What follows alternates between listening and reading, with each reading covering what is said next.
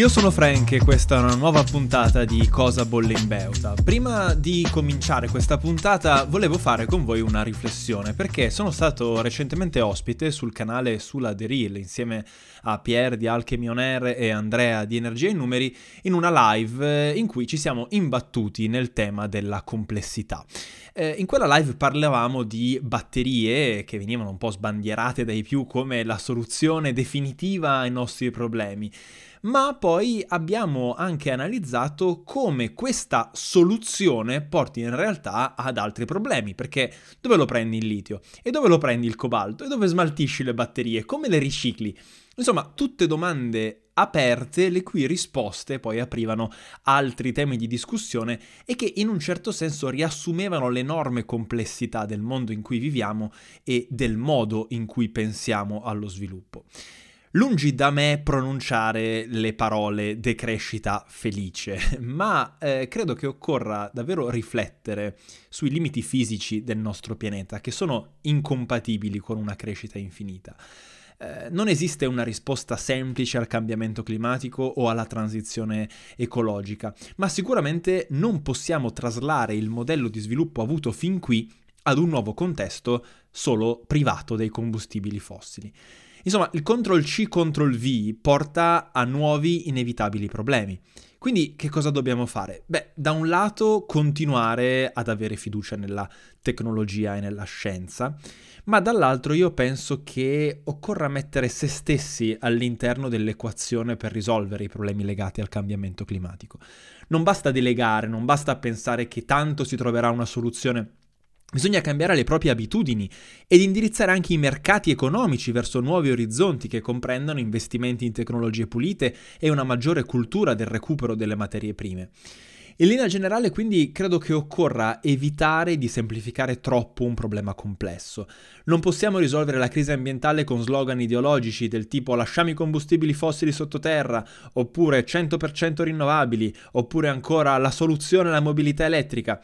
Perché così facendo credo che rischiamo di fare danni da un punto di vista comunicativo, perché si dà l'idea che basti avere una Tesla per essere a posto con la propria coscienza, ma anche eh, si creano delle prospettive per un futuro che ci illudiamo essere tutto sommato simile no? al, al, presente, ma, ma, non sarà così. Eh, e questo non significa che il futuro sarà peggiore, ma dobbiamo essere gradualmente eh, più consapevoli del fatto che sarà un futuro diverso. Detto questo, cominciamo.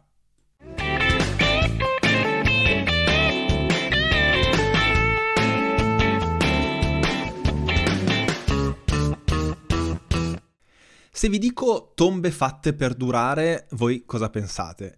Beh, scommetto che eh, mi direte le straordinarie piramidi egiziane. Infatti sono delle strutture monumentali alte 140 metri che sono state costruite 4500 anni fa e che erano fatte per durare e effettivamente sono durate fino ad oggi.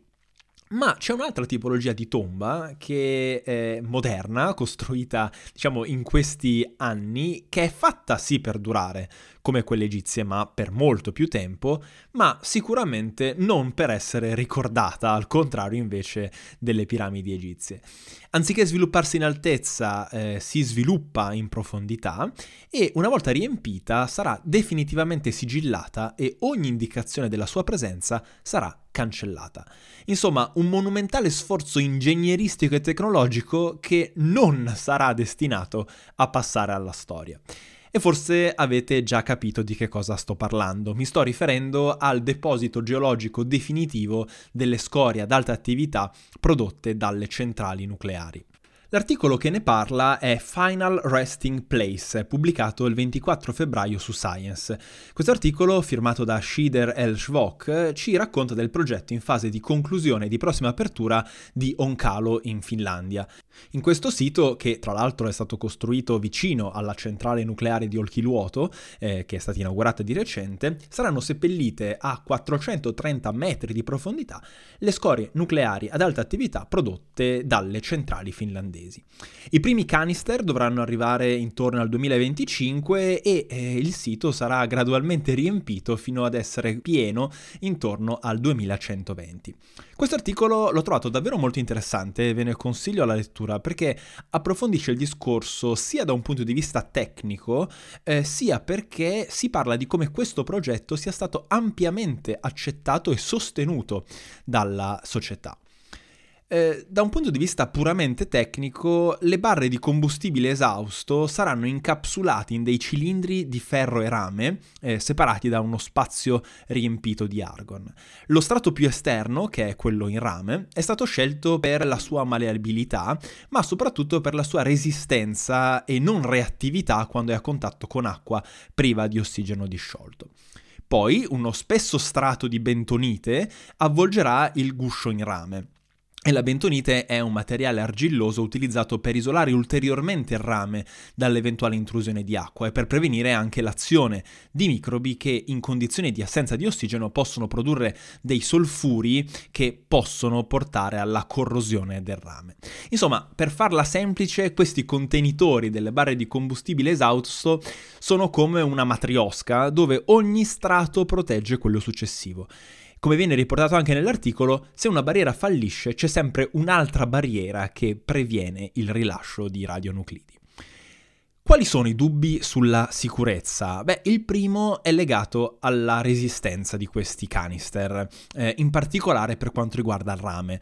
Infatti, uno studio pubblicato nel 2007 ha osservato come l'acqua, anche senza ossigeno disciolto al suo interno, possa causare un indebolimento del rame, rendendolo quindi più vulnerabile alle crepe. E sulla base di queste scoperte gli studiosi eh, autori di questa ricerca suggerivano il bronzo, eh, che è una lega di rame e stagno, come una scelta di materiale appunto più eh, sicura. Questi risultati non sono però stati eh, riscontrati in successivi esperimenti mh, mm, che la società incaricata al, del, della gestione del sito ha commissionato ad altri ricercatori e quindi in linea generale la eh, conclusione è che non si sono rivelate delle evidenze significative dell'azione dell'acqua nei confronti del rame. Ma cosa succederebbe nel caso peggiore di tutti, e cioè se ci fosse un'effettiva dispersione di radionuclidi nell'ambiente? Qui leggo dall'articolo. Anche nel caso peggiore, l'impatto di una perdita di radionuclidi sarebbe minima. L'esposizione annua per le persone che vivono vicino al deposito e che berrebbero acqua potenzialmente contaminata sarebbe inferiore ai limiti prescritti dalla legge. Questo è il vantaggio di avere un sistema multibarriera, anche se alcuni contenitori si dovessero rompere o anche se tutti si dovessero rompere, le caratteristiche geologiche del sito sarebbero sufficienti per minimizzare impatti significativi sull'ambiente. Una parte dell'articolo, poi, come vi dicevo prima, è anche dedicata al tema di quanto questo progetto non sia stato eh, osteggiato più di tanto dalla società civile. In Finlandia infatti ci sono diversi movimenti pro-nucleare, tra i quali Fridays for Future Finlandia e anche alcuni membri del Partito dei Verdi che dopo delle iniziali rimostranze verso gli impianti nucleari hanno poi mostrato delle aperture in tal senso. E soprattutto vi è un grande livello di fiducia da parte della popolazione nei confronti della scienza e delle autorità. Si legge nell'articolo, se le autorità nazionali dicono che il deposito è sicuro, allora il deposito è sicuro e non ci si preoccupa. Qui mi permetto di aggiungere una piccola riflessione. Non penso che la cieca fiducia sia di per sé un qualcosa di positivo, ma forse nasconde questa grande fiducia nei confronti proprio delle istituzioni una maggiore consapevolezza di quelli che sono i rischi ed i benefici della costruzione di un deposito simile. In altre parole, se la popolazione è consapevole e conosce l'argomento, allora è anche più tranquilla, si fida di chi è incaricato di costruire, in questo caso qui, il deposito, ed è anche quindi più propensa ad accettarlo. Questo però non significa che eh, bisogna coprirsi gli occhi, non monitorare lo svolgimento dei lavori, segnalare eventuali inter- eh, criticità o qualsiasi altra cosa. È ovvio che qualsiasi cosa avvenga nel sito di negativo, è doveroso che venga portata alla luce e bisogna continuare a osservare quello che avviene, ma con i toni giusti e soprattutto senza spaventare la cittadinanza. Infatti credo che siano proprio stati i toni allarmistici che si sono utilizzati quando si parla di nucleare, e soprattutto in Italia, alla base della poca accettazione da parte della popolazione non solo delle centrali, ma anche del deposito nazionale delle scorie nucleari che ancora non si sa dove verrà fatto proprio per l'opposizione di numerosi comitati cittadini. Il mondo sta affrontando contemporaneamente almeno tre emergenze, pandemia, guerra e cambiamenti climatici. E all'apparenza possono sembrare delle emergenze scollegate, ma in realtà credo che siano intimamente connesse, in particolare pandemia e guerra in Ucraina sono molto legate al cambiamento climatico. Infatti la domanda che mi faccio è, la pandemia e la guerra ci stanno avvicinando o allontanando al raggiungimento degli obiettivi di decarbonizzazione? Da un punto di vista mediatico e dell'attenzione mediatica, sicuramente allontanando. Infatti, l'ultimo rapporto dell'IPCC è passato letteralmente in sordina ma dal punto di vista degli investimenti per la decarbonizzazione, a che punto siamo e come sono stati influenzati da questi due grandi eventi tuttora in corso, cioè pandemia e guerra? A rispondere a questi quesiti eh, ci sono due articoli, uno pubblicato su Nature e uno sul Financial Times. Il primo, di cui voglio parlare, è quello uscito su Nature a firma Jonas Nam, Scott Miller e Johannes Uperleinen. Qui si fa il punto sugli investimenti fatti dalle 20 economie più forti del pianeta e che sono anche responsabili dell'80% delle emissioni di gas climalteranti in atmosfera per contrastare la recessione causata dalla pandemia di Covid-19. Tra il 2020 e il 2021 i paesi del G20, secondo questa analisi, hanno investito circa 14 trilioni di dollari, Molti di questi investimenti sono andati comprensibilmente al settore medico e all'assistenza sociale, ma una parte consistente sarebbe anche dovuta andare, anche sulla base delle promesse, all'azione contro il cambiamento climatico. Gli autori dell'articolo hanno cercato di valutare quanti siano stati gli investimenti in settori in grado di ridurre le emissioni di gas climalteranti in atmosfera ed il risultato è stato che solo il 6% di tutti gli investimenti fatti, cioè circa 860 miliardi di dollari, sono stati effettivamente impegnati in aree che contribuiranno positivamente ad una riduzione delle emissioni.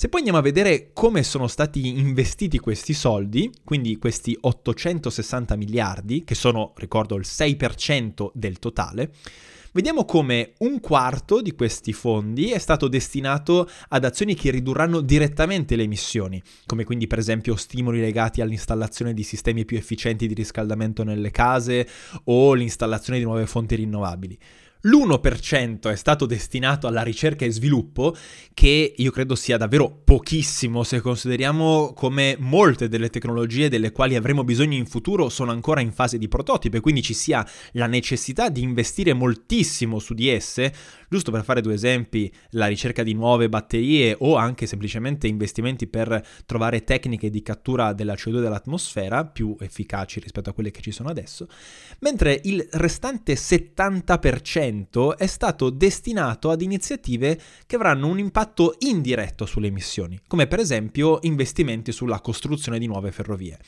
Indiretto e aggiungo io potenziale, perché la riduzione delle emissioni ci sarà solo se poi effettivamente, nel caso specifico delle ferrovie, le persone preferiranno il treno al proprio mezzo privato. Quindi l'effetto dipenderà molto anche da quanto le persone saranno disposte a cambiare le loro abitudini.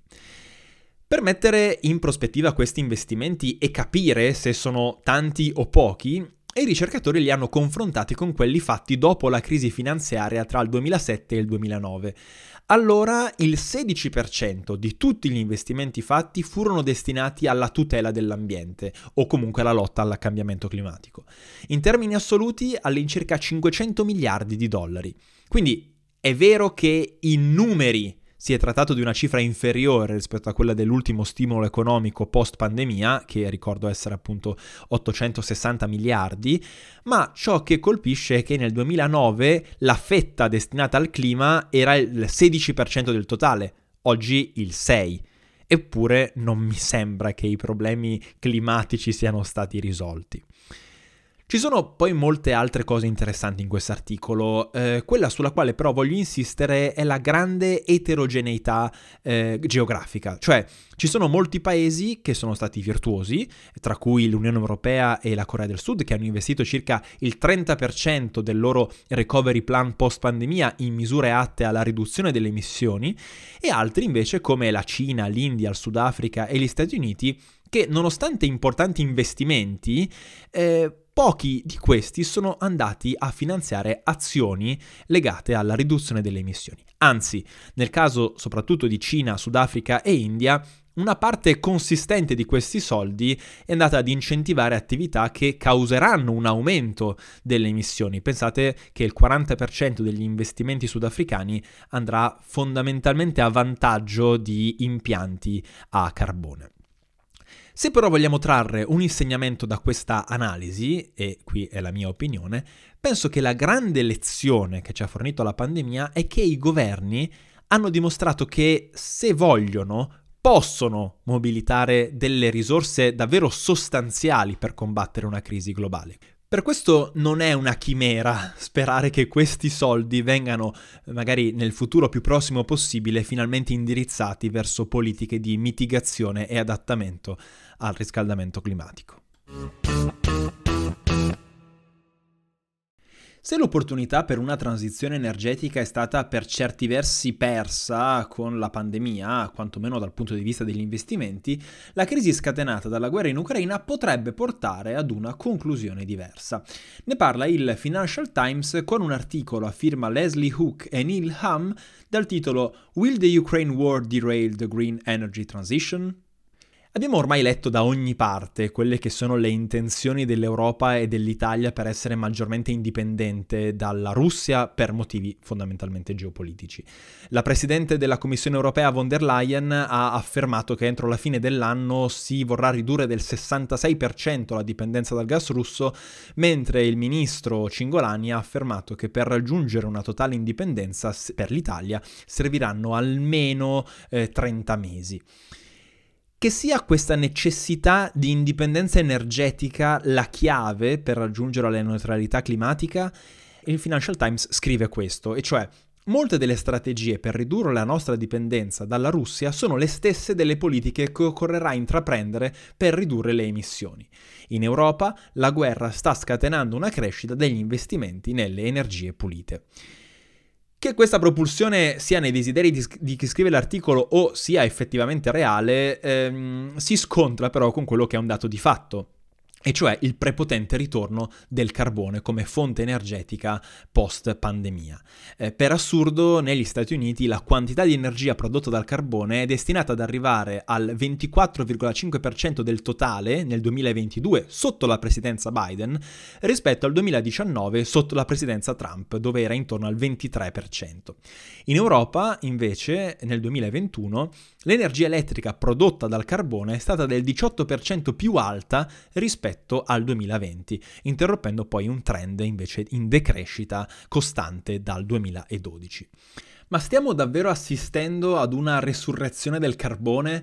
Secondo alcuni analisti sentiti dal giornale, no, eh, questo sembra più essere un canto del cigno, perché infatti a livello globale comunque gli investimenti per cercare nuovi giacimenti sono praticamente fermi e questo aumento recente sembra essere più legato a un'impennata del prezzo del gas e a motivazioni geopolitiche. Eh, tuttavia, però, anche se si tratta di un problema a breve termine, questo temporaneo revival del carbone potrebbe mettere in pericolo il già fragile obiettivo di raggiungimento delle emissioni nette zero entro il 2050. Il carbon budget, che è quella quantità di CO2 che possiamo ancora emettere in atmosfera per restare entro il grado e mezzo di aumento medio delle temperature rispetto al periodo preindustriale, si sta assottigliando sempre di più e qualsiasi ritardo nel breve termine di riduzione delle emissioni potrebbe avere delle conseguenze poi nel lungo termine. Infatti deve rimanere chiaro che l'obiettivo è quello di ridurre le emissioni del 50% entro il 2030 e ogni ritardo, anche se temporaneo, può vanificare il raggiungimento di questo traguardo. Tuttavia c'è ancora margine di speranza, non tutto è perduto. In effetti, al contrario della crisi pandemica, in questo caso, e leggo la conclusione dell'articolo, la guerra ci ha dato una nuova sensazione di urgenza relativa alla necessità di abbandonare i combustibili fossili. Se l'idea che le rinnovabili rappresentano una specie di energia libera continuerà a diffondersi, potrebbe scatenare nuovi investimenti sulle energie pulite, in particolare in Europa, come non è mai stato fatto negli ultimi anni. Insomma, forse l'unico modo per ottenere dei risultati sul fronte climatico è quello di concentrarsi sul discorso della sicurezza energetica nazionale e sull'indipendenza energetica, che almeno nelle intenzioni dovrebbe aumentare gli investimenti in fonti energetiche pulite. E con questo è tutto per questa puntata di Cosa Bollimbeuta. È stata una puntata in cui abbiamo parlato di nucleare e di clima e guerra e pandemia. Io spero che vi sia piaciuta, fatemelo sapere votando il podcast all'interno della vostra app. Noi ci sentiamo tra due settimane con altri approfondimenti. Ciao!